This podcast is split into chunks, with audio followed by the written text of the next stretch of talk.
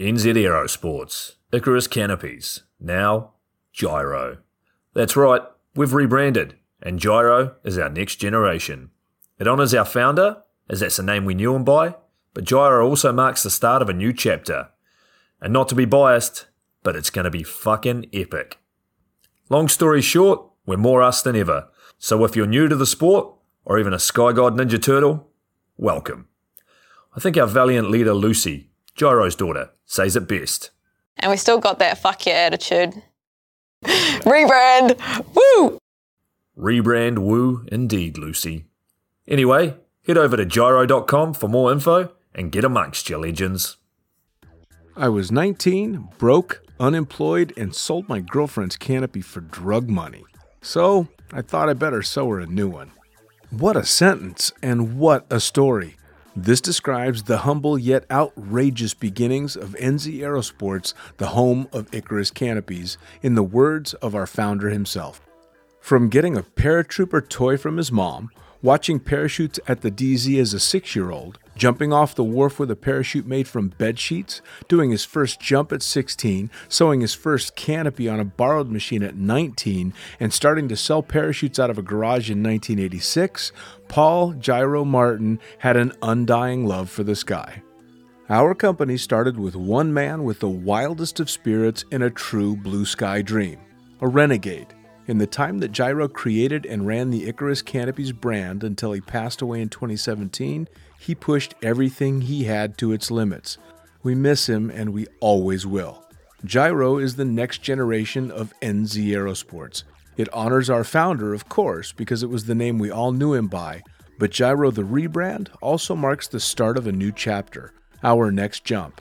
Jyro is the space between sound and silence, art and science, chaos and calm. Jyro is a state of epic tranquility that transcends understanding. That moment in the door, in free fall, mid swoop, where nothing but the present exists. A perfect balance of euphoria and thrill. Jyro captures our passion for flying and our commitment to designing break the fucking rules canopies that deliver pilots pure, wild flight.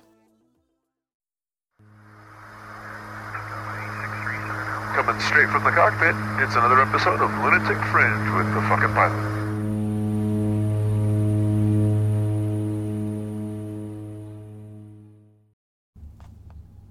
Ready, set, go. All right, fucking podcast number three. Who the fuck are you guys? Patrick K, aka Patches, aka AP. AP Patches, Patrick K. All right, and who are you? Uh, just Shavon. Just Shavon. All right. No, That's aka Shav Nasty. Shab now. nice, nice. So you guys know each other A little bit. a little bit. All right, and you're both uh, you're skydivers. Both skydivers, yes. Awesome, awesome. And you're working in the sport and all that kind of stuff. Yep. Very cool. And all kinds of other extreme shit. Well, we're getting a little bit older, so extreme stuff is hanging out in the bathroom with uh, the fucking pilot. Yeah, actually, it's kind of funny because this is the the uh, third recording I've done with anybody, and, and you guys are the first ones to acknowledge the fact that we are, in fact, sitting in a toilet. and just to, so anyone's listening, he's sitting on a toilet. yes, yes, I am on the throne. Well, it's only fitting that the princess be on the throne, right? Um, all right, well, cool. So we're gonna we're gonna get some background. I actually wanted to talk to you guys specifically to get the, a, a couple's perspective on uh, um, all this crazy stuff. For anybody that listens that's not a skydiver and, and doesn't get into extreme sports, they think we're all crazy anyway, and probably think that life as a couple in this kind of thing would just not be possible. So we're gonna see if we can't dive into that a little bit. Uh, but how about some background first? So, how did each of you get started uh, uh, in skydiving? Uh, well, when I was younger, uh, teenager, I grew up snowboarding. So I used to spend my summers in government camp in Mount Hood, Oregon. And there was one summer there. I was with some friends. We were bored one day. We were sick of snowboarding, so we decided to go skydiving.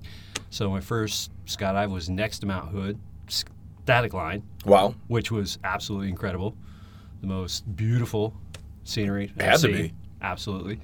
So It took me a long time to really get into the sport after that, another 10 years at least, uh, professionally, but uh, it, it was always in my heart after that. Sure. How about you? Uh, kind of a story like a lot of other skydivers, that how they started. I was going through a tough time. I was in university. I was uh, bartending, kind of going through a little bit of depression, and I had a friend, uh, Jojo Silver, shout out. Uh, he said, "You know what? I think you need to go skydiving and you know reevaluate your life and you know just look at things through a different perspective." And I was like, "Oh yeah, okay." We'll see. We'll see how this goes. So I went and uh, did my first tandem, landed, and just instantly just felt that it's where I needed to be and it's what I needed to do. And I gave all my money to the drop zone and So you're one of the ones that uh, made that first jump, and it was truly life changing. truly life changing. I was I had tears when I was land when we were coming down under canopy. It was just amazing for me. I, it was amazing for me as well, although I wasn't crying. I thought I was going to throw up. so not quite as a romantic an ending to it. I thought I was going to puke while I was giving him money for the next jump, but it was just as incredible. Same thing for me. I landed and went, well, fuck. Yeah. All right, I guess this is what I do now. Um, so how long have both of you been in the sport? Uh, I did my first jump in '94, but uh, I started in the sport, I believe, professionally 2003 or 2004. Okay. And I started in 2008, July July 4th, 2008. Nice, nice, very cool. Well, and you guys have done quite a bit since then. I mean, uh, um, you've traveled extensively and jumped all over the place. And, and uh, uh, Pat, you started competing. Yes. So what? What? Uh, I mean, you, you said uh, uh, professionally, so I'm assuming you worked as an instructor as well. Well, yeah, of course, you know, old school, man. I started on the packing mat, started doing the boogie tour. Yeah, man. You know, cruising around, doing the party thing, and worked my way through the ranks. Uh, got my ratings straight away and started heavily into the work side of it. Nice, You know, nice. And then of course, you know, you find yourself doing a thousand jumps a, a season and traveling around, having a good time. It's funny how that happens, isn't it? Yeah. You tell people that don't jump that you've got 10 or 15,000 skydives and they can't believe it. And um, I don't know if, if you're the same, but I think, well, fuck, why don't I have more? Right. Where was I slacking? Because I've got friends with 20,000 that started three years after me. exactly. You look back on the numbers, and it's like, yeah, I kind of took a break here and there. And some Yeah. people push forward. Yeah. yeah, absolutely. Uh, how about you, Shavon? Uh, have you worked in a sport? Not with not actual skydiving. No, I've worked on the sales side, you know, gear store. So you did the hard work. Yeah, I never really wanted to work in the sport as an instructor or anything. I always thought I wanted to keep it as kind of a release, something as a hobby, never make it work. Sure. So, Well, and I think a lot of us, weekend warrior. Pat, you'll probably agree. I, I uh, um, did the same thing as you. I went straight to work, and part of me, not not much, but part of me regrets it to some degree, only because most of my memories deal with working in the industry, and it never, for the longest time, it wasn't just for the pure pleasure of it. Yeah, absolutely. It comes down and basically it becomes a lot of work, and then that's when you start burning out because you're working in it and then you're partying in it, and those are purely your memories is the work and the parties, and that's Sure, it. sure. And you forget about the importance of it is just having a good time, going out, creating good moments with people, and uh, experiencing the other disciplines because there's so many things to do and so many things to accomplish within the sport. You never stop learning. That's the beauty of it. Absolutely. Well, and most people um, think that uh, uh, there's one type of skydiving. You jump out of a plane and you hopefully make it back down to the ground and you don't die. And that's skydiving for most people. They don't understand that there's so much more to it. There are so many different levels and different things that you can do, and different levels of risk and different levels of enjoyment too. Right, For sure. absolutely, right. And, and most people don't realize how safe it can be, but yet we, we can make it look as dangerous as we want, but yet it's still safe. Absolutely. It's very calculated. Absolutely. Well, and, and I, I've tried to explain to people in the past as well that uh, uh, I do not discourage the uh, um, opinions that non jumpers have of skydivers because, at the end of the day, it makes us look badass. Um, but the fact of the matter is, most skydivers I know are the most safety conscious people I've ever met. Yeah, what's amazing is like the biggest compliment I ever got. I had some uh, motocross freestyle riders come up to me, and we, we were uh, this is back in uh, uh, you know seven eight years ago. These are professional freestyle motocross riders, and they come up to us and they say, "Man, you guys are crazy." and I'm looking at these guys. It's like, well, you know, let me see your medical list. How many times you've been in the hospital? How many broken bones you have? It's Right. like you guys are insane, but they have equal equal amount of respect for us. Which, Oh yeah. Well, and I think it does kind of it it, uh, it seems to be similar across all of the so-called extreme sports. Uh, I have a, an amazing amount of respect for hardcore surfers and rock climbers and motocross and all them, simply because I know that. Uh, not just the risk that's involved, but the passion that becomes involved as well, and that it's almost uh, it's almost out of your control at some point. That you're like, "Fuck, this is just what I do. I don't have a choice anymore." Right. So you, you, you end up with that uh, that crossing respect for everybody for sure. Uh, although I, I think you're right in that we're a lot more calculated safety wise, and and quite frankly have a better safety record if you're staying on the normal side of skydiving. But you've you've pushed limits quite a bit. Yeah, you know, I try, but uh, on the same side, especially nowadays, older, you know, at, at the end of my career, so to speak, um, I, I'm even more calculated. Like risk is a big thing for me. Sure. Obviously, older you get, the smaller risk you want to take. But uh, yeah, there's different levels of, of athletes out there that either want to push it and uh, they want to go big, but right? well, I, I don't know about you, but as I get older, I realize that when something hurts, it's just going to hurt a lot longer now. yeah, Getting out of bed's a little slower every morning, and I can I can thank skydiving for a lot of that. And that's skydiving where I didn't hurt myself. that's just normally yanking yourself uh, under a parachute, and yeah, same same. Well, now, so you worked in the in the air side of it, and you worked on the ground. Yeah. Uh, how many jumps collectively? How many how many roughly do you have, Pat? a little over 18,000. So 18,000 18,000 times. That's that's a shitload of jumps. Yeah. That's that's a shitload of jumps for a skydiver. That's an insane amount for somebody that's never jumped out of an airplane. Yeah, It really is. Absolutely, but respectively nowadays, uh, with the way things are, like it's pretty common to find someone with ten to fifteen thousand jumps. Sure. Oh, absolutely. Uh, but uh, like when we started, it was uh, you know someone with a thousand jumps. Those guys, Right. were, they were gods, man. We looked up to them. They were the greatest thing in the world. Right. Nowadays, uh, you know, if you're pushing ten thousand jumps, then we you know You're starting to settle into it. get a little bit more respect. Yeah, yeah, I know it. It's it's kind of funny. Someone will come up and say they've got a thousand jumps, and your in your almost instant response is, "All right, well, get back to me when you got a little experience." yeah. Shavon, how many jumps do you have? I was just gonna say we should have just combined ours together. So like I have more. so we have eighteen thousand. 800. See, but that's still. I mean, if you think about it, um, 800 times you took off in an airplane you didn't land in. That's insane. That's insane. yeah, there. I think I landed in a few.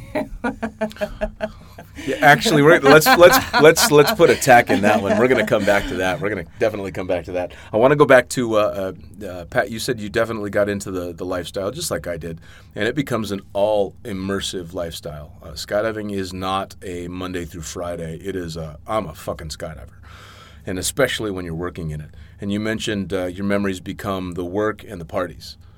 Yeah, absolutely. Yeah. because that's all it was is from sun up, sun down. You're skydiving, and at night you, you party, and uh, collectively on the weekends, that's all you do all weekend. It's a rough lifestyle. I mean, when you're working 18 hours a day and you're partying for another four hours a night, and you get up and do it again the next day, and then, but. You know, at, at our age, younger age, we were able to do that. Oh, yeah. Uh, we still had the energy to make it through the week and make it through the weekend, and And it seemed like a perfectly normal thing. And it seemed like a normal thing to do. Absolutely. Well, and, uh, uh, obviously, I, I think that the experience is probably parallel, but uh, um, if you're doing what we've done for a living for so long, the parties are not your normal everyday parties. I think skydivers and extreme sports people in general, but skydivers specifically, at least uh, with our experience, just go big everywhere. It's not. Yeah, with anything they do, they Yeah. don't do anything lightly, which is amazing. No, it's absolutely incredible. Well, and uh, although I'll ask you because I've tried to figure it out, for the most part, skydivers get along very, very well as a collective. Um, there's skydivers that I don't particularly like, but I still respect them. Yeah. Um, and I think that seems to be sport wide as well. But I don't think I ever recall a larger group of alpha personalities getting along so well. And every skydiver I know has to be an alpha to some degree, don't they? Yeah, absolutely. There's there's big big egos, big time narcissism, but uh, I think there's there's definitely a group of alpha, alphas out there that's the major collective that, for the most part, they don't have the egos of the narcissism. They just they just want to be out. They want to be involved. They want to be seen, which is everyone in the sport. Yeah, absolutely, absolutely. Well, and, and I completely agree with that. It's it's uh, um, it's the the ego seems to take a bit of a backseat. I mean, it's still there. Obviously, everybody wants to think they're doing a kick-ass job, and God forbid they're the one that, that fucked up the skydive. But um, everybody also seems to be able to defer, and it seems to be you get a group together, and there's never any collective decision about who's running the show. It just seems to happen.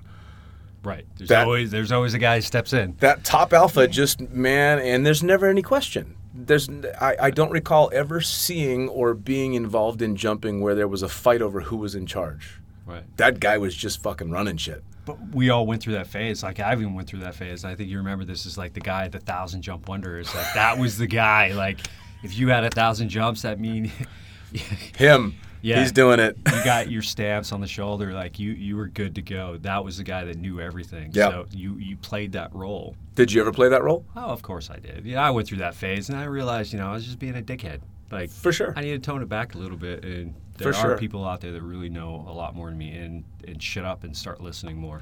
i have a tough time picturing you as a sky god though and for those that don't know what that is a sky god is the ultimate fucking asshole that just can't ever get anything wrong even when he's wrong I, I think I went through my short. Phase. You think I, I had a, I a can't very very that. short phase. I was still trying to be humble, but there's times I did step in probably where I shouldn't have. Um, and you know, I think about it later in life. It's like, yeah, maybe that wasn't the right thing to do. But I, we all have that in life in general. So yeah fair enough But I think the thing about skydiving is it, it gives you a bit of confidence. You know, It- I think that's the attraction of why people fell in love with it sure and and and follow the sport. You know, with the community and the confidence that it, it builds you and it gives you. And so, when you have these opportunities to lead somebody in a skydive, or you feel like you have all this knowledge and you want to share it.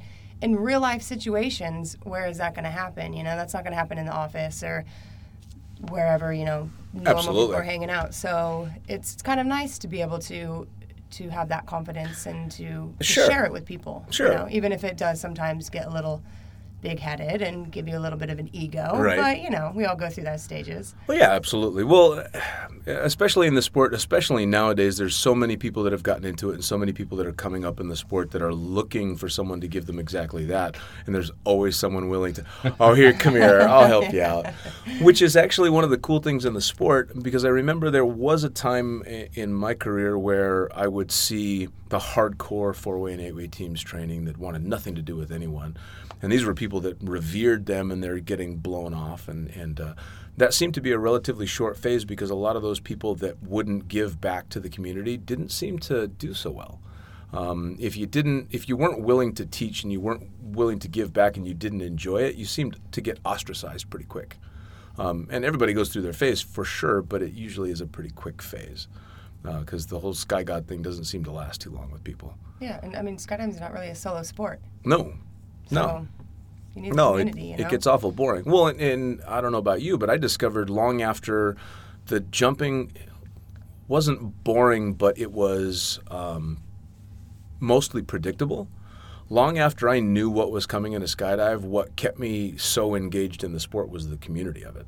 It was much more the people, and I think that's whole the whole uh, um, band of brothers mentality, maybe. yeah, yeah. You know, you do a bunch of really stupid shit, dangerous shit day after day with the same group of people, and those people mean a lot to you just because they're doing the same stupid shit you are.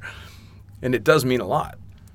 At least I think so. Yeah, that's the beauty of it is like hopefully you have friends out there that if you're doing stupid shit, they're gonna come up and smack you in the face a couple times and say, "Hey, you're doing stupid shit." Absolutely. That's that's your job. That's the beauty about the community. Absolutely. But I think you know where I started kind of losing that sky god mentality is I started looking at the the older school uh, generation, the people I looked up to, the legends that were so free with their information. You didn't have to pay them. Co- you just went up and had a friendly conversation with them. They, they were free with all their information. Sure. Of course, they wouldn't give you all the details, but they would help you out no matter what. And these are- Absolutely. this is why they are legends. Absolutely. It doesn't matter if they're the greatest skydivers in the world or Did you have a big time specific mentor, or was it a bunch of people? Ah, I was, you know, fortunately in Utah, we we actually had a big group of people come out of out of that place that, that were all legendary. You know, you got Ori King, you got uh, Axel Zohmann, Axel and Yoko from Axis 21. Um, you know, Kai Kai came from there, Palmer came from there. Yeah. Just got Plammer, aka Plammer, and you know Timmy McMaster is like. There's so many legends that came out of there, which was nice. We all grew up at the same time, and Sure. um, everybody was able to make their way in the world, and they did a great job. But uh, yeah, there was just a lot of motivation and a lot of legendary natural skill and good attitude. So Sure. yeah, I'm very stoked about that. Now, Shavon, what was your home drop zone? I started in Ogden, in Utah as well, but only a few months, and then we moved to Arizona. So I consider Arizona my, my home drop zone. Okay. Yeah, it's kind of Arizona. That's a hell of a drop zone. Yeah, it is. Yeah. I, I did my uh, AFF instructor course there. It's really the only time I did any amount of jumping there, and I was so fucking freaked out the entire time I didn't really get to enjoy it. Why is that? Billy Rhodes did my course, and Billy Rhodes was. fuck me. For those that don't know, the AFF instructor course still is probably the most difficult rating in skydiving to get. But at the time, Billy Rhodes was one of the few examiners that was allowed to give instructors ratings, and he had a very old school mentality. Um, he didn't like giving the ratings out. He actually liked failing people. And when I met him, I walked up to him and I'm, hey, Mr. Rhodes, it's really nice to meet you. And he's this big bear of a guy with this really slow southern drawl, and he's all, how you doing? And very nice to, yeah, I'm doing good. It's nice to meet you. I'm really excited about the course. So, I don't recall seeing you in my pre-course. And I'm like, well, no, I wasn't able to make it. I was stuck for work. You know, it's been kind of crazy. He's all, huh. I've never actually passed anybody that didn't do my pre-course. And then he just nodded to me and walked away. Fuck me. Welcome to your AFF course. Good luck. Yeah, well, and, and that rating, my entire job in Cross Keys hinged on my getting that rating. So it was a pass or fail, go to your job or you're fucked. Um, so, wow, talk about some pressure. Yeah, he's pretty much thinking, "Thanks for your money." yeah, exactly. He's all, well, yeah, I'm getting paid no matter what. So, but yeah, Eloy, I mean, that's famous for some of the most uh, intense hardcore jumping in the world. And parties. Yeah, and, and parties, and parties. So I'm better on the party side than the skydiving side back then. Nice, so. nice. Well, so what's your experience with the party stuff? I mean, it used to get pretty out of control out there. Yeah, yeah, it did. I I was one of those that you know I do a few skydives here and there on the weekend. I was a teacher. I didn't make a lot of money, so it was tough for me to jump. So do a few skydives, and then I would be the one out, you know, closing the bar and out all night. And, Awesome. But it was really cool. I think uh, I really enjoyed growing up and, and skydiving there because sitting around with so many people, um, even though I wasn't getting coaching from the professionals or out there jumping as much and getting the numbers up, just listening to the stories and the experience, I think I really gained so much just by listening. And it was just, it's, it was a cool time when I was out there and um, so many legends, uh, you know, great time. And it was a good place to be. It was good to, to listen to everybody and for them to talk about, you know, what they val- what they valued in skydiving, what they see as important, you know, what they view as what big safety things that people need to focus on. And you know, we'd sit around beers over the campfire listening to this kind of stuff, and you didn't need to read any kind of article or go to a safety meeting or whatever. It just it came very naturally. Sure. You know, and I, I really enjoyed that. Well, it's it seems to me, uh, and- and it's something that hasn't changed in skydiving at all. Is we seem to be, if you spend any time in the sport, very easy and open with talking about the stuff that people don't generally want to talk about. Um, when there's something bad happens, when it's uh, an accident or, or God forbid a fatality, something along those lines, we're the first ones to talk about it because at the end of the day, the difference between them and us is knowledge and knowing. And uh, it, uh, and beside the fact that we end up with a bit of a warped sense of humor, which you kind of have to have after a bunch of years in the sport, um, you uh, you end up being able to pass on in slightly fucked up ways all the ways to keep yourself safe. Uh, and part of the way to do that is to tell the stories of the people that did it wrong. Um, so those bonfire conversations that sometimes turn awfully dark are probably the most valuable conversations I've ever listened into. And I've had the opportunity to be the one that's involved in that conversation now. Unfortunately, we all have. Um, but they're, they're tough lessons to learn, but they're good lessons to learn. I think that's probably one of the reasons that skydivers live life so fully. Because if you've been in the sport for any length of time, you've lost somebody. Yeah, absolutely. You realize how fragile it is, and we lose brother and sisters all the time. And the greatest thing about our community is so large. But being so large is we are going to be affected by uh, people more so. Oh, absolutely. Uh, obviously, people lose brothers, sisters, you know, uncles, family, you know, and with the small community, you know, the effect obviously goes out, but with with our community, it goes out worldwide oh yeah. instantly. Oh yeah. Um, yeah, which is pretty harsh. But then there's there's that impact of an even even bigger support group as and well. then You it's know, when even that happens, support you group have on the all same that side. Yeah, For sure. backing you up. And, Yeah. yeah. Absolutely, absolutely, and it's a um, it's a horrible thing when you uh, see a Facebook post from a friend that's nothing but a black screen because you know what it means. Yeah. Um, and eventually the story will come out. But all of us are also um, we've been in it long enough to know. All right, step back, give them space, and eventually they're going to come to us, and we're going to find out what's going on. And and uh, generally, I find that when something bad has happened worldwide, uh, and you find out via the internet, all anybody wants to know is who was this person. I don't care what happened. I want to know. Is it one of mine, or is there somebody I need to call to comfort? yeah. Correct. Which is Exactly. really fucking cool. It really is. Yeah, absolutely. And and you know another thing too is uh, are they getting the details out there correctly out in the media? Like, and that's that's We all know the how that biggest, goes. biggest problem with us. Yeah, you know, is once the media and that's with anything the media gets a hold of, they you know blow it up and I make hate it out to- to big to I hate to use this statement in today's society, but fake fucking news, man. Yeah, Oh, fake fucking news, especially now. Everybody's looking for clicks, man. So they'll, you know, and that's that's one thing I hate about the community that I've, I've noticed a lot is some people will leech on to uh, our, uh, I would say, emotions, especially when we're going through those hard times. When something happens, a lot of people leech onto that, and. Sure. they they they try to to get attention from that. That's I think that's my biggest pet peeve with Yeah, uh, things happening them. now. They Yeah. make it about them instead of you know the family and the Oh, I completely agree. happen, so. I actually w- wrote an article about uh, the phrase uh, "Blue Skies Black Death," and Mm. uh, somebody had posted something on uh, the Blue Skies website about uh, how they hated the phrase and they'd never use it. They thought it was bullshit. And the article that I wrote quoted the original meaning behind it and what Blue Skies Black Death meant. And what it means, Blue Skies means it's a, a tribute to that person that we lost, and Black Death is a warning to those of us that are still here to be careful. And they said that uh, it was a bullshit phrase because people just use it all willy nilly. And in that, I did not disagree because there's a lot of people that will just post a BSBD on their Facebook page for someone they didn't even know. And that's fucking bullshit because Yeah. that's, hey, somebody asked me, I want attention because somebody I don't know that you know died. Well, that's some bullshit. Yeah. Um, I'm a firm believer in this the phrase "blue skies, black death." Obviously, I've got uh, BSBD tattooed on my arm, but uh, um, for very personal and very specific reasons.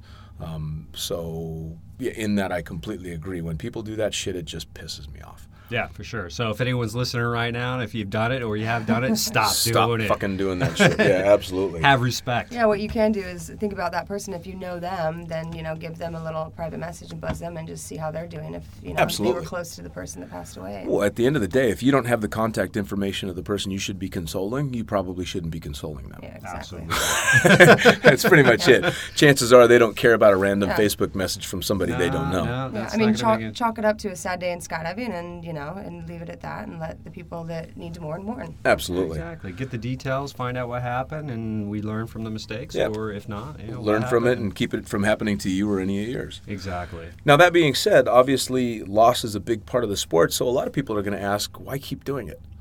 Why, why do you jump out of an airplane when you've lost really close people and continue to? And it's, it's not even a doubt. The three of us are sitting right here, and there's no doubt in my mind that in the future we will absolutely lose more people that are close to us jumping out of airplanes. So why do we keep doing it? Well, why live? You lose family members, uh, you know, throughout your life. Sure. Why not? Why why keep living then if your your family members are going to keep dying? Yeah, you can Why keep sending people to war? gonna The- lose the people. People are going to keep dying. Like why why do anything? It's like we live very fast paced, strong, healthy, uh, community strong life. Sure. and I think that keeps us motivated. And not only that, you, it's a sport that you can never stop learning. No. Well, it's Ever. the fact of the matter is, bottom line is, it's really fucking fun. Yeah. It's really fun. And if you start denying yourself, and believe me, I agree with you, if you start denying yourself the things that you find fun in your life, then you're already dead. Yeah, It's already over. We know a lot of dead people that are still walking around breathing. I'd say a, a fair amount of the people out there are just dead men walking and they don't know it Yeah. because they're too wrapped up in what's what they're going to binge watch on fucking Netflix in between 10 hour workdays, right? Don't get me wrong, I binge We- watch Netflix too. Yeah. but we get the best of both worlds because I get to do all that shit with a glass of red wine after I made 10 jumps or I went flying for fucking six or seven hours in For sure. day. That's how we detox. Yeah. Absolutely. Yeah, yeah. That's that's our dipping toes into normal life, so to speak. Right. Yeah, absolutely. Feel like a normal human being. Right. So y- you both uh, um, came up and both found the party life to some degree. And where did you guys end up meeting? What's funny, she was mentioning when she came out for her first tandem. Um, I was actually out smoking a cigarette, out on the bench, you know, out front, and my buddy JoJo, what's up, JoJo? Uh, he walks up with this chick. I was like, oh, well, pretty hot. Kind of give her a go over, you know, checking her out. And he walks up and goes, hey, you want to jump with my friend? I look at her and go, no, she's not hot enough. Continue on on my phone, smoking a cigarette. totally blew her off. Just so you know, is I absolutely thought she was smoking hot, but uh, he he claimed her for himself. So I was trying to be the good guy, the good friend, and be like, and keep her out of my visual, because We do that, don't we? yeah, We do that. Oh, I got the new one. yeah, yeah. uh, She But was which is the- funny because when he said that to me, I was just kind of in my head. I was like, "Oh, I like this guy." What? i- all right. my type right there. Completely off skydiving. Why the fuck does that stuff work? Why is it if you're just a douchebag and you blow someone off and you learn to say no to a woman? Why does that work? I think. I mean, I was I was a lot younger. I was probably at the peak of my fitness. I, you know, I, I was getting. I was bartending. So was, you knew you were hot. I was She getting hit hot. on all the time. You know, super hot.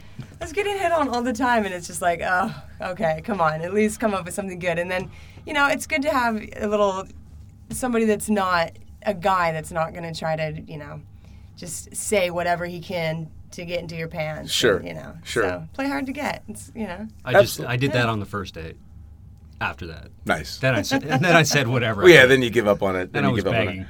I actually, uh, uh, I actually said to my girlfriend uh, just the other day, I'm like, "You really like it when I say no to you, don't you?" And she, first she didn't answer, and then she went, "Yeah, I kind of like that." Like, All right, cool. Girls All right. like the chase as well, you know. Yeah. It's it's it's good to see because you know, I mean, depending on, I mean, I guess it depends on your age and when you're, you know, going through the dating scene and whatnot. But when I was, you know, in university age in my mid twenties, you go and you know, some guy hits on you, and then you watch him go hit on four other girls, and you're like, ah, come on, chump," Right. He's you just know? playing the What's- numbers. What's the point? You know, I'm not gonna give him the time of day, but Sure, if you have to put in the effort, sure.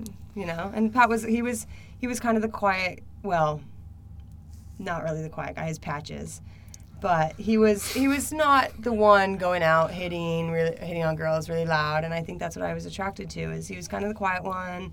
The corner, I'd always like go bum a smoke from him and be like, "Hey, what's up?" So the blowing her off worked. The You blowing her off at work. The hardest, the hardest part about it is I had to fight off the ten other dudes that were surrounding her at all point, right? Thinking I'm her protective. I'm Sure. gonna eventually be her boyfriend one day. She will see I Sure. am the guy. Sure. That that was the hardest part of our relationship. Well, um, I talked to Junior uh, last time around, and and uh, one of the things that came up was the the old joke. It's not your uh, you didn't lose your girl, you just lost your turn. so that's the mentality that a lot of us had on the drop zones back in the day. Was I cannot fucking look away from this girl because if I do, she's gone. I lost my turn. So I completely understand. well, so how'd you get away from the other ten? Uh, eh, Maybe I should was ask her. How I to get you away from the other interested ten? the other. I always, I always had guy friends, and I had a whole group of guy, a gaggle of guy friends. So you had a bunch of guys that wanted to sleep with you that you called I, I friends. need to Yeah, honestly exactly. say, I need to honestly Friend say, zone. she was very, very naive about it. She is a very trusting, loving person. Yeah, they were my friends. They They're still they- my friends. They, They are- all wanted to fuck you. They are all great guys. But honestly, every one of them, and I, I'm still fr- I'm friends. I, I hope so. But uh, they're all great guys, and it, we just had to get past this. Is like, hey, you know, I mean well for her. Sure. I know you want to date her. I knew that as a man. It's like Sure. I could see it. It was obvious. She didn't see it, but eventually, once she kind of saw it, she went, "Oh, Sure. uh, oh."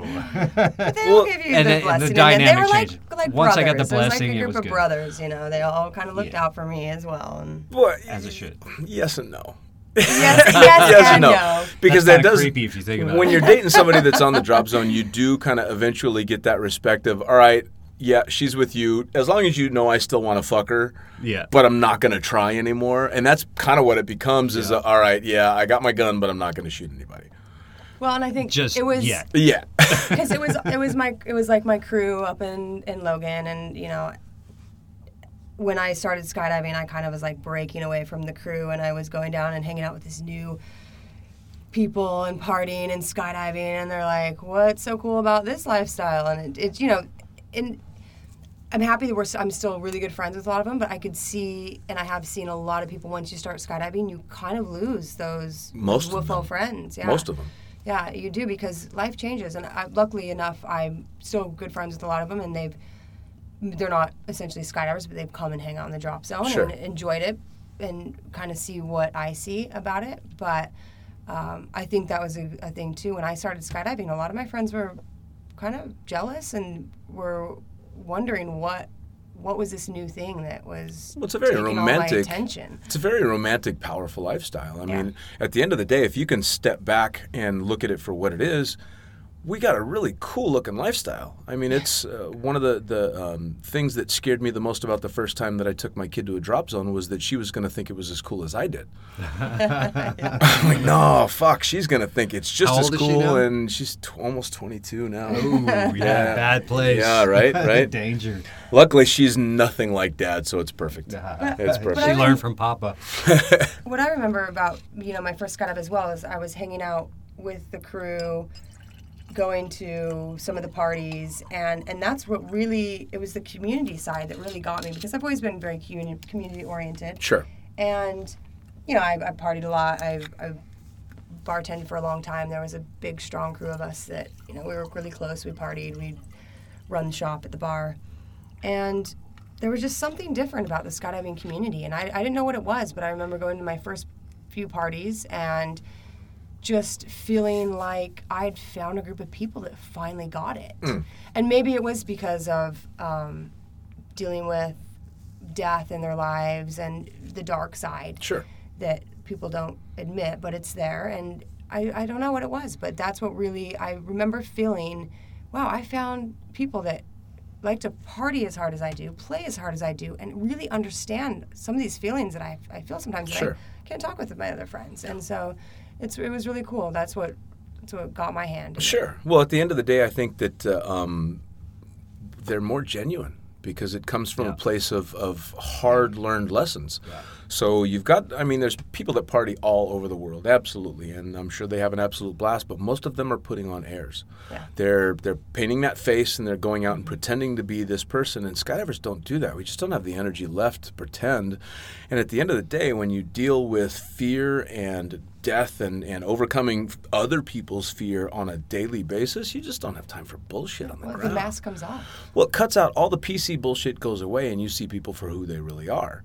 And I discovered a long time ago I, that I loved the sport because you think I'm an asshole and you like me, or you think I'm an asshole but you don't like me. Fine, as you see me for who I am. I'm happy being an asshole. I'm that guy, and I'm fine with that. So what that tells me is the people that choose to be around me accept me for exactly who I am, and I don't think most people get to have that experience. Yeah. It's an amazing experience. Acceptance, yeah. I think that's the key word in this whole thing community and acceptance. Absolutely. You are who you are. Maybe we like it, maybe we don't, but Yeah. we'll accept you. I'd rather be disliked for who I am than liked for who I'm not. Absolutely. At the end of the day, it's what it comes down to. So you guys get together, you're a couple, and where does it go from there? I mean, you're you're in Arizona, and then you start. Do you stay in Arizona? You start traveling. You start bouncing around. Well, I, s- I swept her off her feet. Yeah, we Uh, hit it three off. months. We hit big, fast, hard, just, just like you do in Sky. Sure. Fast. Three months later, she graduated college. I moved down to Arizona, found us a house. When she graduated, I came back up to Utah, where we lived. I grabbed her up, drove her down to Arizona.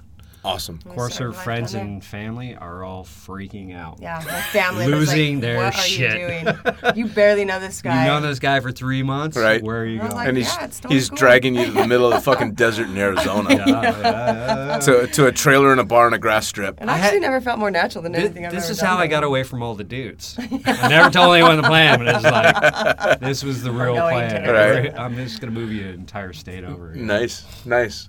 So how long were you guys in Arizona for? Three years, just over three years. Yeah. And I was there for a little bit longer, but then Yeah. yeah, and I came out here first, uh, just to check it out, to an unknown location. so traveling abroad and overseas. Traveling abroad, so we uh, we moved away after that, and I moved away first, checked out location, and then brought her over. And Yeah, we've been out of the states for seven years. seven years now. It was going to be a year. almost eight years. It goes awful fast, I doesn't it? I was it? like, oh, let's let's try a year, yeah. and going on seven. Yeah. I haven't been mainland. I haven't lived mainland U.S. in almost nine years. It's crazy thinking about going back, huh? Oh, it is. Yeah, no, it's So it's fast. it's uh, um, and barring all the craziness that's going on there, there's it's such a big world, and again, the community that we have is so worldwide that you guys are exactly like me. I've got a couch in every country in the world to go sleep on. Yeah. There's not a single country I can't go to, including fucking Nepal, for Christ's sakes, where I can find a couch to flop on because somebody jumped out of an airplane and I'm friends on Facebook with them, which is awesome. Yes. Yeah. it's really really cool, you know, and it just keeps growing and growing and growing. Yeah, all those Facebook haters. Oh no, man! I'll Come tell you what. Call, say, say, Give it up. Stop your political shit and keep it for what it is. Yeah. Friendly and fun. Say Be what you will about Facebook, but the fact of the matter is, especially for those of us that are, are traveling quite a lot or living abroad, it has been the only link I've had to so many friends and reconnection yeah. to so many friends. Fucking Mark Zuckerberg, sell my data. I don't give a fuck. Who really wants to know what I do I- I anyway? feel for Christ's same way. sakes. That's. I mean, come on. When they when they come out with your your your camera on your computers watching you, who the fuck wants to watch a middle aged man masturbate anyway? exactly. Watch me jerk off. Yeah, it's fine. Here you go. Here's an average sized dick jerking off to average porn. It's fine. I don't care. If it allows me to keep in touch with all these amazing people, then who fucking cares? Yeah, it's good. It's good to see what Nothing's for free in their life, right? No, no, if that's a small price to pay. uh, that's a real small price to pay. Literally. Yep. Yep. absolutely. So, uh, how about jumping together? I mean, uh, you're a couple, so y- you both took to skydiving. Do you guys do much jumping together? No. No, we don't. Um, you know, I was I was very clear in the beginning, like, Stay the fuck out and most of you gonna understand this is like I was very clear in the beginning. Is normally when uh, a skydiver hooks up with a chick and she's younger jump numbers, it becomes coaching and expectations. Da, da, da. I was very clear with her in the beginning. That's not what this is going to be. Right. You're going to do it just like I did. You're going to go out, find your friends. You're going to do it on your own. You're going to learn the hard way, listen to the stories, Earn it. earn it, pay for the coaching, and do it the hard way. But that's but that's how I wanted to do it anyway. I mean, I've gone I've done a lot of sports in my life, and that's my way of doing things is doing it on my own, independent, and Mm. It's the you best get more enjoyment from it. Yeah, Absolutely. Yeah, you really Absolutely. Well, and from an outsider's perspective that is seeing those girlfriends that latch on to the ones that know their shit, you never have that level of respect for a guy or girl because I've seen the opposite as well. A low time male jumper hooking up with an amazing female flyer to learn everything he can, and then he's, Asta, I'm a badass flyer now, and now he's got pro hose everywhere. Yeah. You know, so same damn thing. It goes either way, and you just never have that level of respect for somebody that went out and just grinded it out. Yeah. Or, or didn't grind out and just, you know, I'm, I'm a fair weather jumper. You know, I have, I have 800 skydives in 10 years. And I think, you know, I've had so many people come to me and be like, oh, when are you going to start swooping? You know, because Pat's a swooper. And, you know, I think, you know, I, I'm not Pat. I, have, I have so many other loves in my life and Mm. Sure. and so many other things I do. And I enjoy that. And, you know, skydiving is not my first and foremost. And it shouldn't be. And so I think uh, by association, a lot of people think I'm supposed to be this badass skydiver. And I kind of like that I'm not Sure. because I'm like, I'm a badass in another way. You know, that's it's more of his sport than mine. I enjoy it, It's a, yeah, it's amazing the looks on people's faces when I tell them. It's like I will not coach her. I absolutely refuse. And they're just in shock and awe that I would do that to my woman, my wife, my lady of ten years. It's Right. like Right. you just don't understand. That's how it goes. But yeah, I think we have a better respect for each other because uh, everybody who's been through this knows teaching your spouse or significant other is insane. You don't do it. fucking you don't hard fucking work. Do It it. is. No. And, and I wouldn't expect for him to want to go do a sky. I mean, we do we do some fun jumps here and there, and when Sure. we do, they're really fun. They're very just random when we travel and some Sure. jumps. It's it's really good to be in the sky with him. Like I love it, but. As far as day to day jumping and going out and doing stuff together, I wouldn't expect him to want to go skydive with me at my level when he's, you know, world record holder, a badass. But the same thing, I would never ask him to go running with me Sure. because he would have a horrible time, and I'd have a horrible time You'd waiting. have a you fucking know. heart attack. What are you talking calling- about? She'd be calling the ambulance before we get to the first I'd be like, kilometer. come on, let's go. Like, you're waiting for him, you know? Sure, so it's, sure. It's, Actually, she would call the ambulance for me and then continue running. You just dial nine nine. Well, if you're in the states, dial nine one one and then run with your thumb over the send Right, button. exactly. Yeah, yeah. Which Well- which I would do the same. It'd be like, see ya, you know. Yeah, fair okay, enough. but- Well, so y- you're both skydivers as well, and, and especially him being a little bit more on the hardcore side of it. How do you guys deal with the, the the risk of it all? I mean, at the end of the day, we're pretty eyes wide open about the fact that this shit's dangerous. So, have you guys like sat down and never talked about? All right, um, this is some risky shit that we do. This is how I feel about it, or is it just that?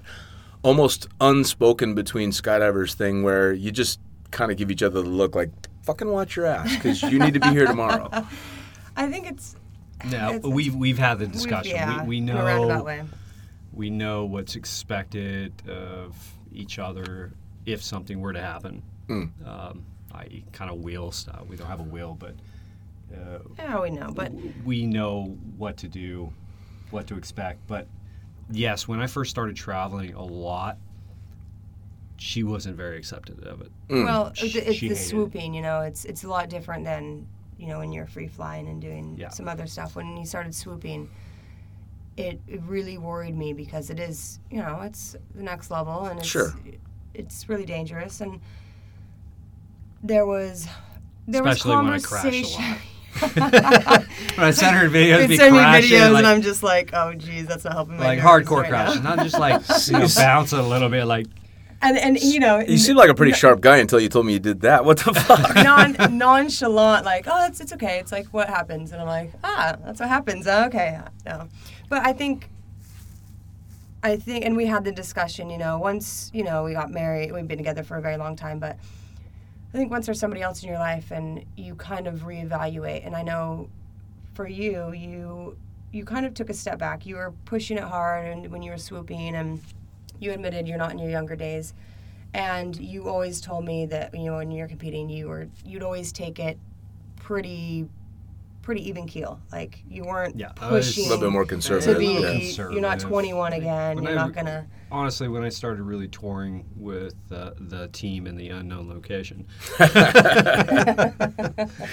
I was at an older age. Yeah, you know, it, it it took me a lot to catch up to the the top professionals in the sport, and we went hard and we went fast. Um, we did it, but uh, at some point, all of us go through the stage. It's like Sure. you know, injuries. Sure. It, it's long Yeah. recovery time, and Sure. you start thinking about the end game. You start thinking about shit starts creeping in. That adulting Yeah. shit starts uh, Yeah. sneaks up on you for sure. Yeah, so we've So- always been honest with each- Yeah. with each other it, it, as Well, far and as at the end of the day i always knew that you know he i knew he would be conservative i knew that he wasn't going to be pushing it and doing anything stupid Sure. and if something did happen, you know, in the back of my head, I've always known that I think what a lot of us know in this sport is if it happens, Sure. it's you know, it's it's it's what he loves. I mean, uh, yeah, I hate to use the, the old phrase they died doing what they love, but at the end of the day, it's true. I mean, true. I'm guessing the last fucking 30 seconds is not, I'm not in love with that situation, but the you can't take, for me, 23 years Yeah. of a passion for something and it's worth the, the end game for sure. And I would never say, "Oh, don't go and do something Sure. that you love," because Sure. a risk. Because Well, what- you know, And I mean, I had uh, my my bridge too far was base jumping when I knew I was going to be a dad. Uh, for Junior, his bridge too far was backing down off of some of the hardcore base jumps because he's now a husband. yeah. Um, so I think the common denominator seems to be, at least for a few people anyway, when someone else is involved. And Yeah. uh, there's no right or wrong in it. There's other people that don't. And uh, unfortunately, we have close friends that we've lost along the way who were in situations like you. Um, um, the late great Micah Couch being one of them. Um, but this was also something that I can't think anything other than was completely understood by both him and his wife. I Yeah. mean, they were both very passionate about the exact same thing. And they, they knew what they were doing and they knew what they were walking into. And you could see that in her just in the strength after he had passed, in knowing that part of why she was doing as well as she was and as strong as she was was because she knew exactly why he had this passion. I don't think that that could survive. I don't think a couple that doesn't don't both have that same passion could survive it. Yeah. I, I think, and that's the bond between couples that do a sport like this. It's, it's that knowing and acceptance Absolutely. Well, and, and, and even if you're not jumping together, you you understand. So the mentality is there. Yeah. But you guys do. I mean, you've done a fair amount of, of, of risky things together. You guys also did something really fun together. You uh you were in a you were in a plane crash together, weren't you? Oh yeah, Oh, that. yeah, the one time we decided to go jump together. Ah, Let's go jump this is- together. This is one of those times where like, let's go skydive together. Yeah, that's why you shouldn't fucking jump Oh, together. Let's go skydive. All right, so so I don't know too. Actually, I know all the details, but I'm going to let you tell the details. So you guys were in a fucking plane crash together, and it was a pretty gnarly plane crash. Yeah. Yeah. So what happened? what happened? Well, That was such an interesting day. It's the- From- the from- entire day. Let from me- the let me just first say beginning, it is- was just insane. that morning I woke up at 3:30 in the morning. I couldn't go back to sleep. Seriously, Sure. Yeah, seriously, like yeah. I woke up out of bed and I really felt something was wrong, true in my heart. Like you, you get that feeling. like, Sure. Deep, deep down, I was like, something is wrong with my family.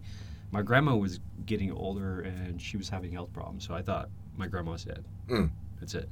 So I started writing my family, emailing them, da, da, da, something's wrong, what's going on, da da da. Ah, everything's great here. okay, great. You thought, oh, maybe I'm just jet lagged, but you were having an, an anxiety I attack. was It's- having anxiety that entire morning, and then you know, okay, we're still gonna go jump. Let's go calm down by jumping out of Yeah, the Let's let's- like let's just go do a skydive. Let's go do a Chill skydive, out. like have fun for the day. And then, you know, we're driving to the drop zone, and of course, we're flying up or driving up, and we see the plane the come plane. in. We're just like, ah, not that that plane." plane, that plane. we both did say that at the Honestly, same we're looking at the we're plane pulling going, up, we're like, oh, that "Not plane's there that today. Plane." Uh, not that it was classically known for mechanical failure, but it was just We're spoiled. It just We're wasn't. spoiled. It just wasn't the plane you wanted. certain aircraft. Yeah, So you were used to multi-engine airplanes, and this was a single engine. Yeah. exactly. So it was the slow boat to the top. The slow boat. All right. Yeah, you know, not a lot of leg room. You know, it was uh, economy class. Wasn't Yeah, it? yeah, fair we're used to business. More class. spoiled. Fair enough. Fair enough. So yeah, we, I mean, we showed up late day. It was uh, low three in the day. Low Yeah, three, low three. correct? Mhm. Uh, and yeah, it happened to be myself, my wife, uh, and pretty much half the plane load of friends. Of friends, uh, friends that a lot of Close friends. don't Close jump friends. a lot. You know, there's some other people in there that you know it was like everybody kind of joked, "Oh, you guys are getting on the plane." You know, me and one of my girlfriends because we don't skydive a lot. Right. We were busy working, and they're like, "Oh, what are you guys doing jumping?" And you know, Yeah, it was it was a rarity. It's probably like maybe the second or third time we'd ever try to jump together. But yeah, anyway, so you you want me to go into the full Yeah, yeah, yeah, details? of- please, okay. please. Detail. All right. so uh, take off normal. Uh, get up to 1,500 feet, which is pretty much standard for seatbelts off. Sure. Uh, seatbelts off, helmets off. Open the door. Blah blah blah. Everybody move about the aircraft. Enjoy your leg space. At uh, I believe 2,700 was the official call in, somewhere around there. Of kind of the Mayday, we had a catastrophic engine failure. So big boom. it was a sound that everybody on the plane that there was a few people that were unex- inexperienced on the plane, but everybody else, after that sound, everybody looked at each other and just went. What the uh, fuck? Yeah. It was like we knew. yeah. Sure. Yeah, it was it was a crunch and a grind, so it, you knew something bad was happening. And personally, I looked back to the pilot, and as soon as I saw the prop just dead center in front of the window of the pilot, I knew it was bad. It, it's it's an emergency I've seen and heard before. Uh, I knew it was pretty bad, but uh, yeah, everybody starts going kind of through their emergency emergency procedures. It was kind of chaos in the Sure. uh, in the fuselage. I think Of a lot of us thought we were going to be able to jump out. A lot of us thought we were going to be able to jump out, but we're all looking at the pilot, and you know, the pilot did his made his job, but unfortunately, he was so busy trying to save our lives. He couldn't give instructions. He wasn't giving any instructions, so it was up to us to make our own decisions in the back. Which, uh, fortunately, we all made the right decision. Uh, the prop did not feather, Mm. and so it put the plane in, Well, in a you weird. did. You So, for, for those that don't know, um, with propellers, well, with airplanes in general, so a propeller not being feathered, imagine you've you're driving down the freeway and you stick your hand out of the, the car and you're holding your palm flat against the wind and it wants to blow your arm all the way back. But if you turn your arm like a karate chop, uh, it makes it go nice and smooth. Well, when an engine fails, that's what you want the propeller to do because it allows that plane to glide and then the wings do their job. In this particular case, that uh, propeller stopped flat like that palm out in the wind, which is not good for a flying airplane. Uh, what that means is that the pilots got to aim the nose almost straight to the ground just to keep up enough speed for the wings to create lift and it keep flying Yeah. which sounds un- unnatural. Shit, I've got to aim this plane at the ground to keep flying, but that's exactly what he had Oh, it to was do. amazing. Yeah. I, I, there was some discussion about jumping, um, but it's amazing how quickly there was no time. I don't think I've ever been more altitude aware in Hmm. any skydive than I was on Yeah, that the thing plane. is, you know, the, the malfunction happened at 2,700 feet. By the time we're looking at the pilot for any kind of communication, it was 1,700 feet. So, just in that time of looking at each other in awe, we'd already dropped a thousand feet. Sure. Um, so by by the time this happened, of course, he's got the nose pointed at the ground, and some people were really panicked and wanted to get towards the door and get out, which. You know, I, I can see, you know, self reserve. Sure. Get out. Sure. It's all about me, my life, blah, blah, blah. But, you know, a lot of people need to think about that. It's like, save yourself, kill kill everyone else. Sure. You know, I, I absolutely think we made the right decision. Everybody sat down, everybody got their seatbelts put on seatbelts on. uh, and let the pilot do do his job. Because if everyone would have started jumping out of the back, it would have threw off the balance of the aircraft and Oh, yeah. probably killed everybody in the airplane. Yeah, Absolutely. maybe, That maybe a couldn't few make it would have out. survived. Maybe a Somebody few probably would would have have hit the tail. You know. It, yeah. Oh, I don't think there's any doubt that had uh, had that load started bailing out, at least a few people would have died, if not everybody. Oh, yeah. yeah. yeah. Um, But I love reading the port where it says unsurvivable. right? and here you are. Here and we here you are. are. Well, and, Right and uh, the happy end of the story is that uh, um, All 15? yeah, all 15 people walked away. Walked uh, away. Didn't limp. They walked away. A few bumps and bruises here, and, and the pilot sustained a bit of a gash on his head, but still had uh, had a smile on his face. Uh, I actually happened to be able to meet up with you guys in the hospital Yeah. uh, after that it all happened. And I told you then, and I'll tell you again now, because I know for a fact you were the one to tell everybody to sit the fuck down. Um, Yeah. That saved their lives because I know that there were a few people that wanted to jump. Had they jumped, first person out that door would have hit the tail, Mm. without a doubt. Yeah. The the pilot is fighting for dear life to keep that plane in control, and messing with the balance of that aircraft at that point would have made it borderline uncontrollable. So between someone hitting the tail and the center of gravity shifting all over the place, chances are everybody on that plane's dead. So there's two people that were on that plane that saved everybody's lives, and that was the pilot and you, without a doubt. Yeah. I said it that day in the hospital, and it's just as true today as it was then.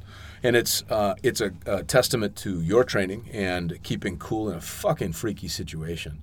Uh, and I'm sure you guys will agree, freaky stuff happens to us all the time. It's not a matter of getting freaked out, it's when you allow yourself to get freaked out. I have on the ground melted down into tears over scary situations that I've lived through. I just haven't allowed that to happen during those scary situations. And I think that's probably the difference between people that can handle the shit we do and people that can't. And and and I think everybody fed off of that energy. It was, I mean, there was a bit of panic in the beginning, and some of the, the, the few people that wanted to jump, and then Pat kind of co- took control, seeing that the pilot couldn't communicate with us, and his calmness, and it was just uh, everybody sit down, sure, close the door, like little things that put you, you know, everybody make sure your helmets are done, and then I mean, seconds before impact, everybody lean back. Sure. and everybody just followed because of the calmness to it and it was easy for every i mean it was a scary situation Of we course. have parachutes on our back and we're sitting in a plane going Right. to the ground there's a lot of frustration Sure. that a lot of us felt being like why are we in this plane right Sure. now but because of the calmness and of, the, of control that pat took and made us feel you know what this is what we need to do and we did it and Sure. it ended up best case scenario Oh, absolutely. No, it was it was a fairy tale story ending. It was fantastic. Now, that being said, they all listened to the command and understood, all right, if Pat is saying this, if anybody is saying eh, this is what we need to do, of course, in that situation, any rational person wants to latch on to if he says it, then that's going to be good. And you tell the story, and it makes it sound like it was quite a long time. But how long was it from the time that everything went bang to the time you were on the ground? that's funny because we had this It conversation was it was a minute and I think a minute and 15 seconds. Yeah, so Yeah. less than 90 seconds. So, so we had this conversation the mm. night of the play. We had a big party that night, and decompressed. Yeah, let's Everybody should. was say. crying. Everybody, Drinking and crying. everybody was in tears, drunk in tears. Of yeah, course. let's just say it was, a, it was a decompression party. Sure. Yeah. Um, and we all talked about it, obviously, and we each kind of had our opinion. It was about four, five minutes, six minutes. Report came out a few days later. yeah. It was less. It was a minute and a half. Yeah. Minute forty. Nice 90 seconds. Minute forty. Yeah. Do you Uh, think that's do you think that's contributed to the fact that because of the, our sport we have um, gained the ability to slow time down? And we absolutely have. I think so. Yeah. I think so. People that deal with extreme experiences all the time. Oh, we're a master uh, of time. Anybody that says time travel is not possible hasn't jumped out of a fucking airplane. Because I could read a novel, I could read War and Peace on the way down in a skydive. It takes forever. Whenever I tell somebody, they're like, "How long do you fall?" Sixty seconds. Let's, you know, roundabout. What? You do all that for sixty seconds? Yeah. It's the longest sixty seconds you'll ever experience. and that's the thing is I've actually I- I've used that um, exact statement at 60 seconds, and then I've made someone sit and watch the second hand of a watch for 60 seconds, and then at the end of the 60 seconds, tell them you were falling that entire time, and have them go, "Oh shit!" But then you realize all these different things that you can do, and I mean, you guys had full blown, complicated conversations, Conversations. debate, discussion, argument, resolution, uh, and looks. solution in 90 fucking seconds. That's incredible. Yeah. I mean, that really, it really is almost beyond imagination.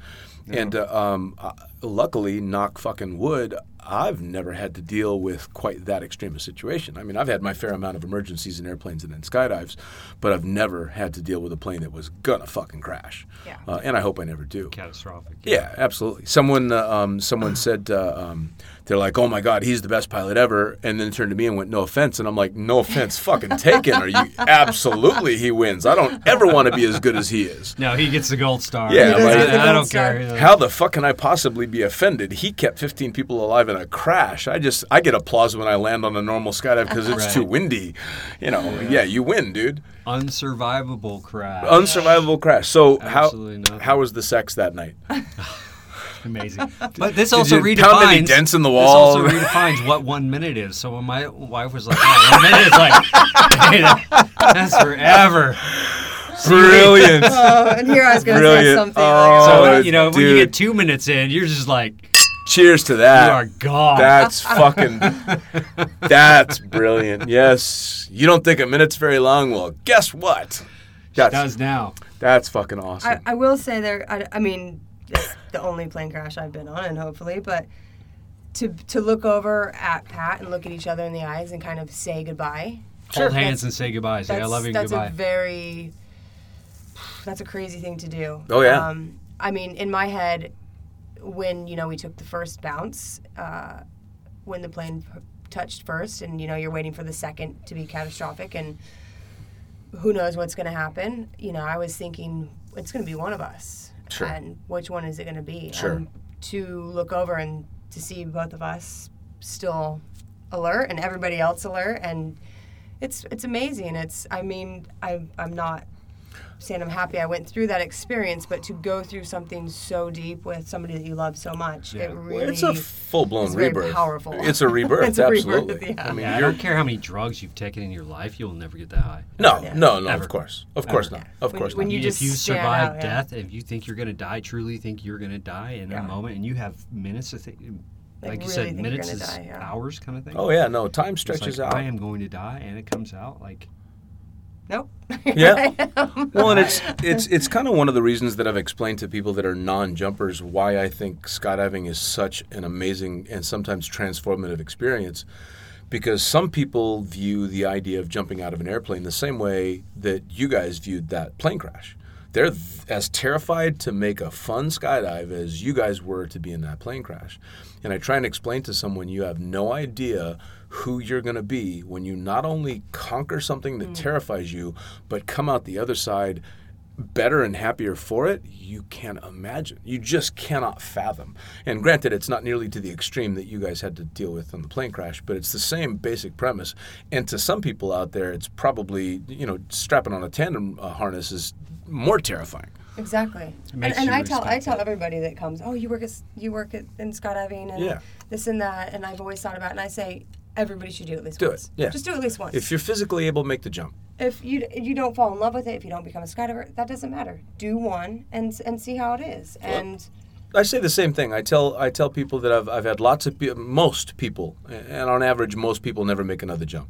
yeah, Um, but I, I most people say that they'll never do another jump, but that they're ecstatic they did the first one. I've never, out of over eight thousand tandems, had ever had anyone say I wish I hadn't done that. Not even the ones that threw up on me and pissed all over me and completely Passed out. Yeah, and passed out and went mental. Not one of them went fuck. I wish I hadn't done that. Every single one of them was happy that they did it. They just didn't want to do it again. Yeah.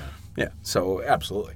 Well, so you've done all this stuff eh, up to and including the crescendo of fucking surviving a plane crash. How was, I mean, Shavon, you got to say, all right, I'm good for a while. I'm going to stay on the ground. yeah, I did. Pat, you do this for a living. what was load one? No, it's it's actually pretty funny after that because uh, after this event, myself and one other that was involved in that crash, can I say his name? Ah, Mr. Pablo Hernandez. Yeah. uh, he was also on that with me. And of course, we're involved traveling, swooping, and uh, a lot of places you go in the world, they have care. Uh, they have certain airplanes, Sure. single, single engine airplanes. But uh, pretty funny story. We uh, Pablo and I ended up going to the Czech Republic and to competition at Skydive Pink. Mm. And Wootsy, Wootsy Wagner, just happened to have this certain aircraft Uh, with a different, with this engine from a different manufacturer. sure.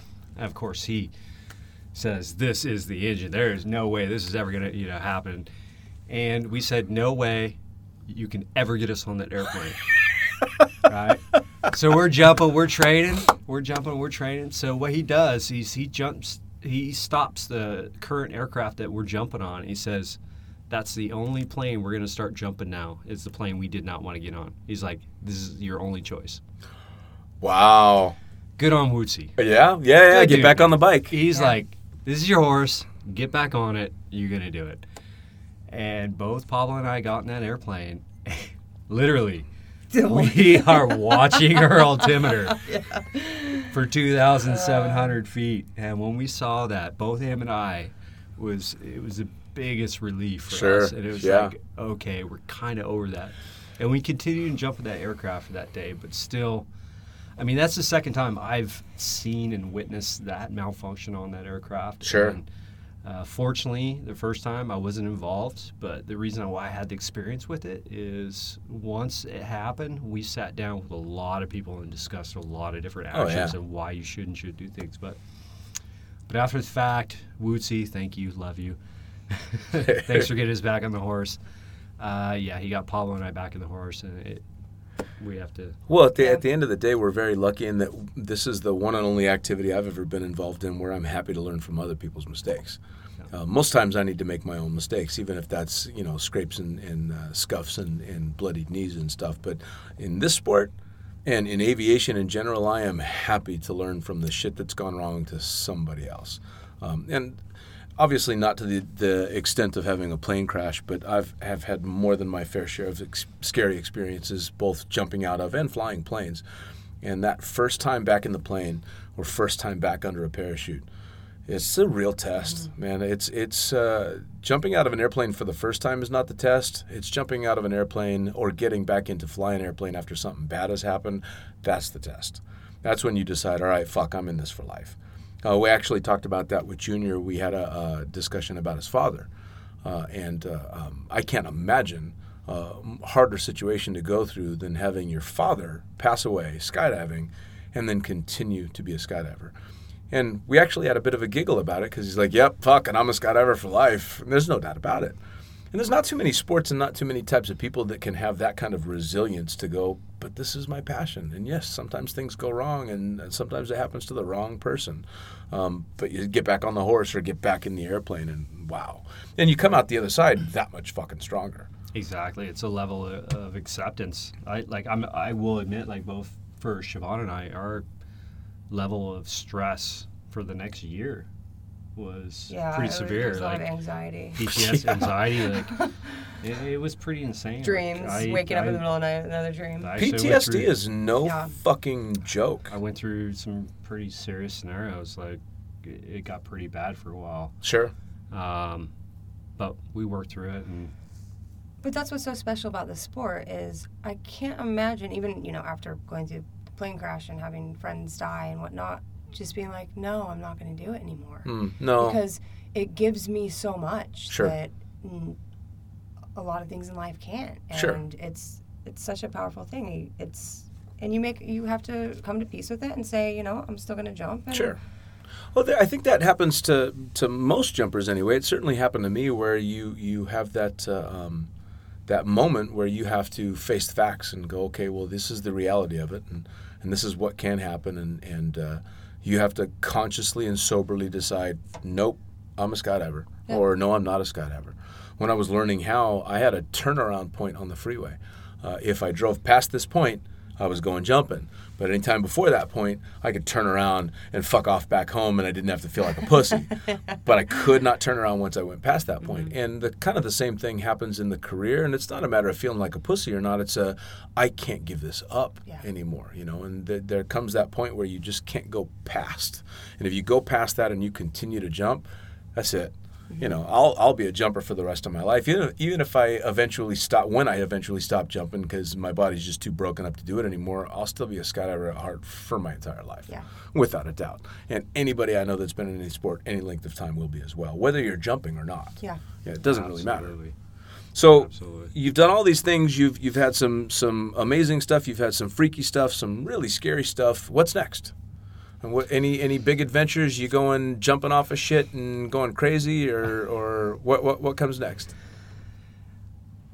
Next is, uh, I mean, we're always thinking about the next phase in our life, as everyone should. Like, yes, you can skydive forever. You can skydive till the day you die, but you can't work in skydiving till the day you die, or unless you do it while you're skydiving, which doesn't help the tandem per, uh, passenger in front of you.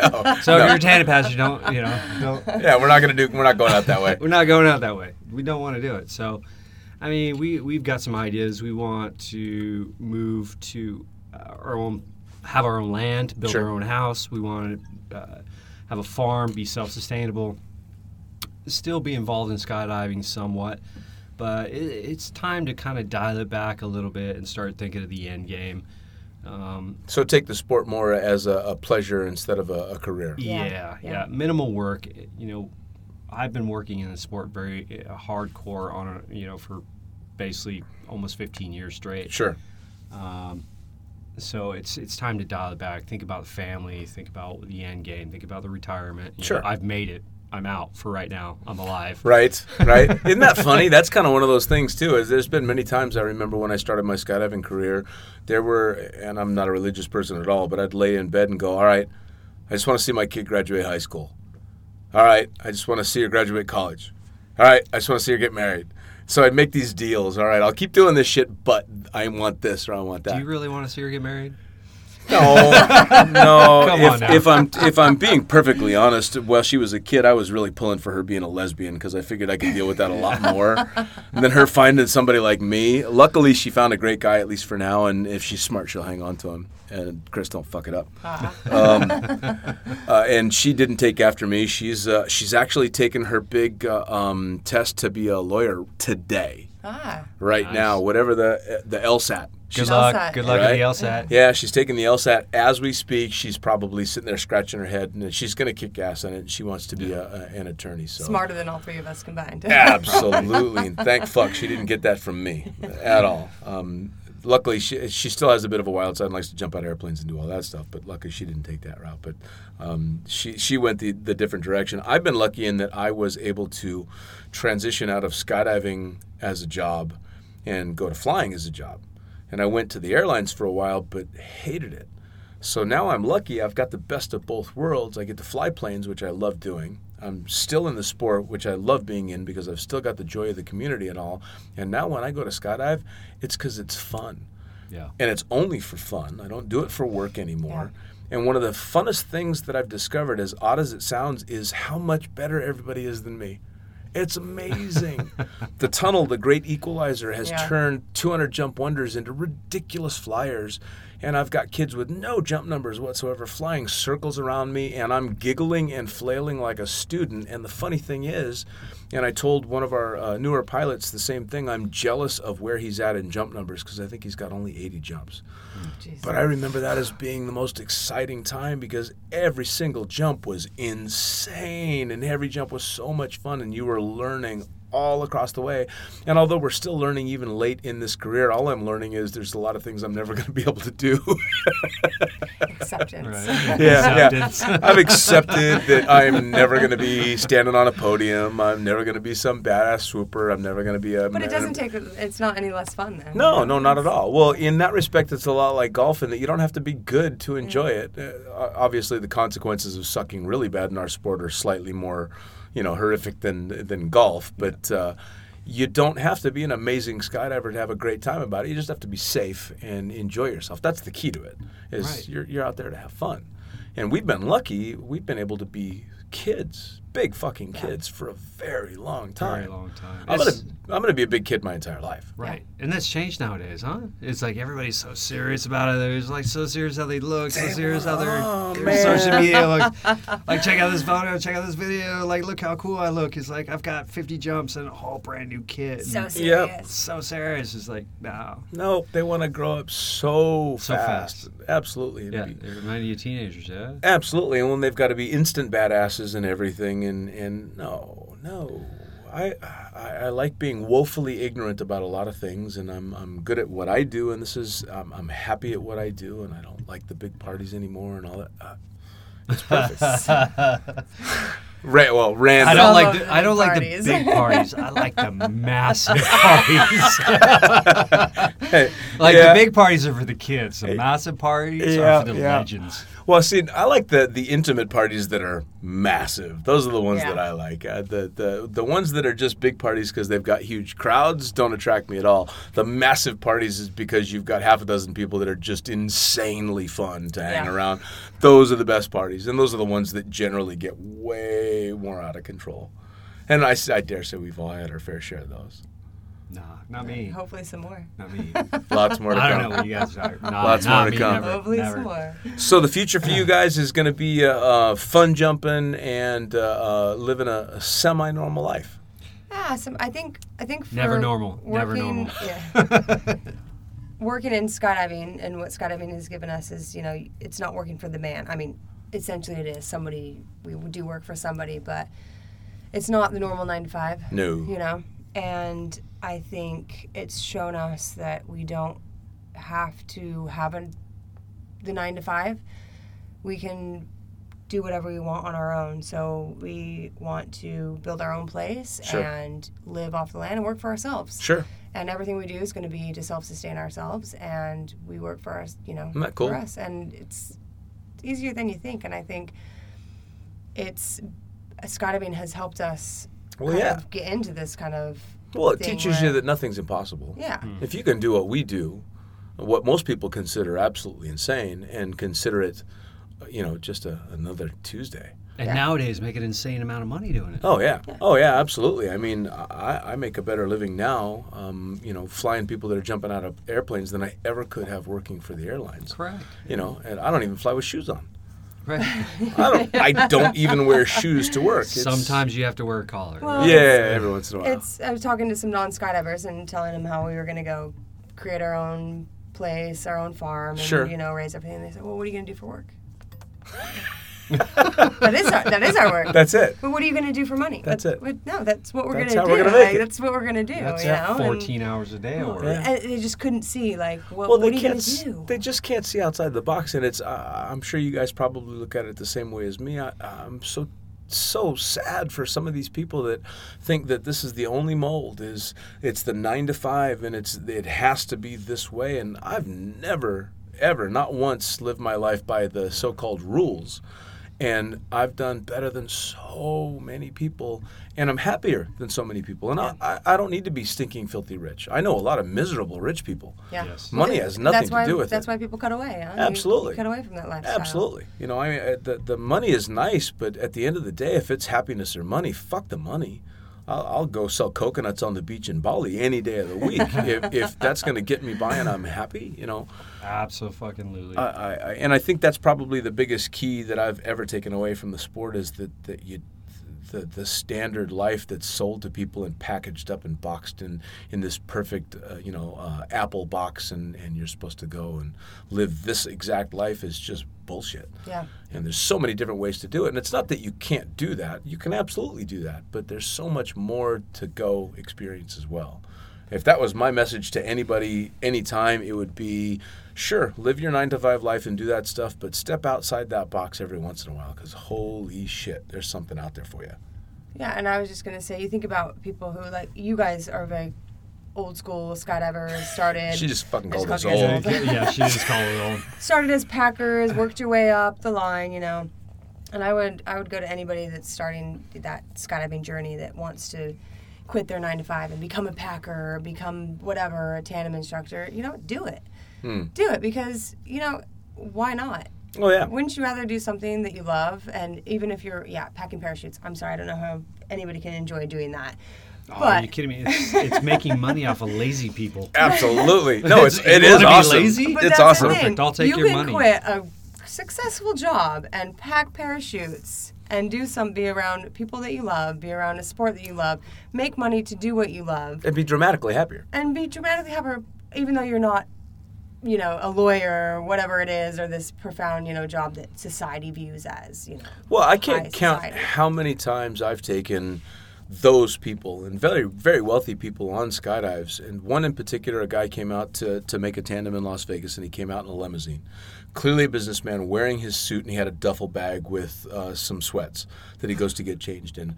It was the end of the day; nobody else wanted to jump, and myself and a guy by the name of Simon ended up having to do the jump. Simon was taking the tandem, and I was shooting the video. Simon Wade. Simon Wade, absolutely. so hats off to Simon Wade, Yes, who gave me my buddy. tandem instructor rating. Ooh, he gave it to you, I bet. Yeah, he did. Motherfucker. Yeah, fuck you, Simon. Motherfucker, right? Bald ass English prick. Yeah. Uh, no, I love the guy. But uh, yeah, so he was doing the tandem, I was doing the video, and uh, uh, this guy um, was obviously just Joe businessman and super wrapped up in everything. And we had to talk him into putting his phone down to get him in a harness and all this stuff. And nobody else wanted to do the jump. And we get him in the airplane. We finally get him to loosen up, and I'm shooting the video, and we're having a little bit of fun with him. And we go out and make the skydive, and of course, it's exactly what you think. He has this mind blowing experience because a guy like that doesn't know what living in the moment is like, mm.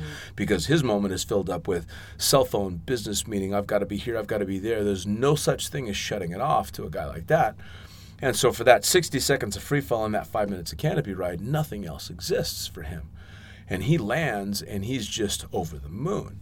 And he comes up to me after the jump, and he had talked to Simon first. And he comes over to me and he gives me a big hug, which is, of course, out of character for this business guy whose hair's all fucked up and, and he doesn't care that he's wearing sweats anymore. And, and he palms me a tip as he's telling me, I would give anything to trade places with you. And he's probably, I don't know, late 50s at the time. And I'm in my early 20s at the time. And he, it was the most sincere look I'd ever gotten from somebody. So I would give anything to trade places with you. You just, you do this, you enjoy it. And he walks away and gets in his fucking limousine.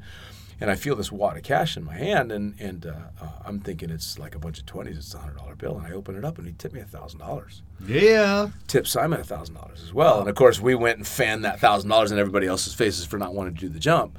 But what I took away from that was, holy shit, this guy has everything I've been taught I'm supposed to want my entire fucking life, and he just told me he'd trade anything to have the life that I'm living at twenty something. Yeah. And he has I- the money to do it too. and Absolutely. and I took that to heart, you know, and, and uh, uh, that memory stuck with me more than most in that I'm like, wow, okay, this is a guy who's where I'm supposed to want to be, and he'd rather be where I am.